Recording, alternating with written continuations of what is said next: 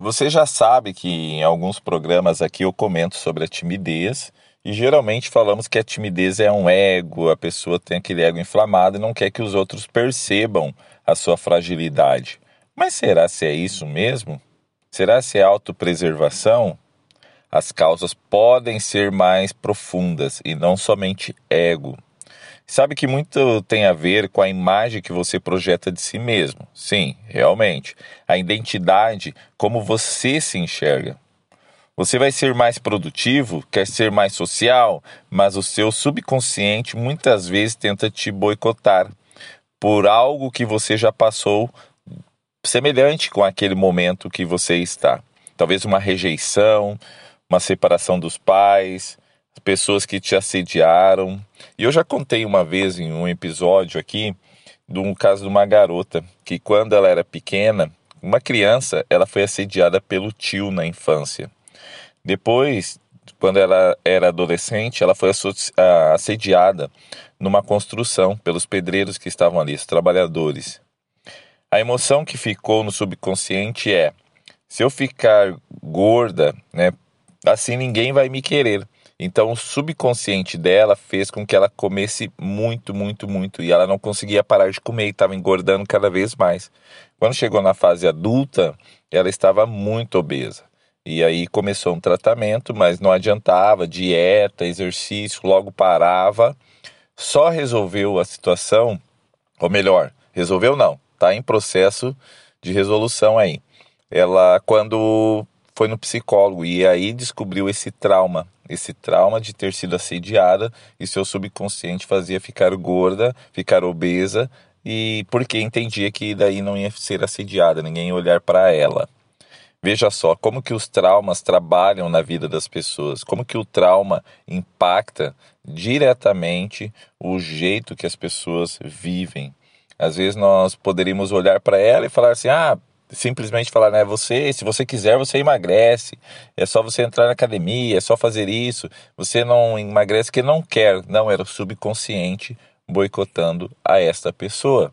Imagina um adolescente, um juvenil, uma criança que teve um trauma na escola quando foi apresentar um trabalho, passou vergonha, fez xixi na frente dos colegas, de forma nenhuma vai ser fácil para ele fazer uma apresentação em público. Porque o trauma está impregnado ali no subconsciente dele. E é difícil esse tipo de situação. Eu já comentei aqui no programa que eu tive vários alunos que passavam mal quando tinham que fazer uma apresentação para os colegas de classe. Ali nos meus cursos de oratória. Passavam mal. Eu tinha uma mulher que uma vez quase desmaiou. Teve outra que chorou bastante ali na sala porque ela não queria de forma alguma ali apresentar para os colegas. Por quê? O trauma, depois trabalhando com eles, eu descobri que eram traumas da infância. Talvez se você é uma pessoa indecisa, sempre está em cima do muro, talvez seja parte do seu perfil comportamental, algo que provocou esse comportamento. Porque talvez na infância seus pais nunca te colocaram para decidir algo, então você não exercitou. Talvez alguma vez você decidiu e a sua decisão foi traumática para a família. Você falou para pegar um atalho, talvez, e o atalho foi difícil, furou o pneu, quase perderam. E aí o seu subconsciente fala: então não é bom você decidir, nunca é bom você decidir. Fica em cima do muro, que é melhor. Então tudo tem uma causa, tudo tem um motivo, tudo tem um jeito de ser. Às vezes uma pessoa que é timidazinha, toda meiga, toda ali, fica no cantinho dela. Isso talvez tenha a causa porque a família super protege a pessoa do mundo. Protegia o adolescente ali dos problemas, dos perigos do mundo. Tudo tem uma causa. Por isso que, acima de tudo, todas essas causas emocionais, é importante nós descobrirmos o motivo. Ir num psicólogo, depois participar de um curso de oratória, né? E porque provavelmente a nossa infância determinará o nosso comportamento no futuro. Eu lembrando agora no final desse episódio, um fato que aconteceu comigo, que uma vez meu pai saiu para trabalhar não, né? Ele foi visitar uns clientes ali rapidinho e já voltava. Trabalhar, na verdade. E ele falou para mim e para o meu irmão para não sairmos de casa. Só que quando ele pegou a moto e saiu, deu uns 10 minutinhos, meu irmão queria jogar bola. E falou, vamos lá jogar bola na quadra. E eu acabei indo com ele. E fomos lá e começamos a jogar. E tinha um homem lá treinando, correndo e não se exercitando com ele. De repente nós vemos o nosso pai estacionando a sua moto ali no canto da quadra e com uma baita de uma vara na mão.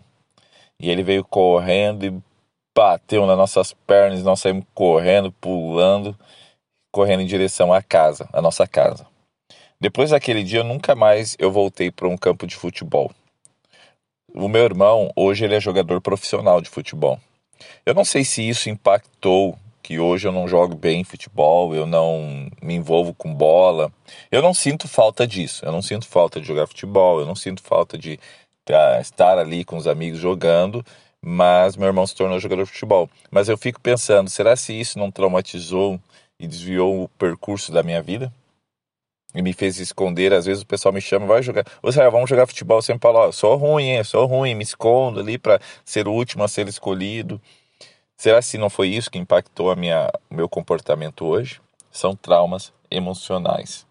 Por isso que é importante nós trabalharmos esses traumas para crescermos e desenvolvermos cada vez mais. Faz sentido isso para você?